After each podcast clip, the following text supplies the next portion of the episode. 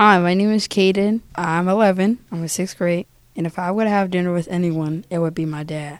We would go to Red Robin because I don't really spend time with him. I'll get a cheeseburger, fry, and some lemonade if they even have it.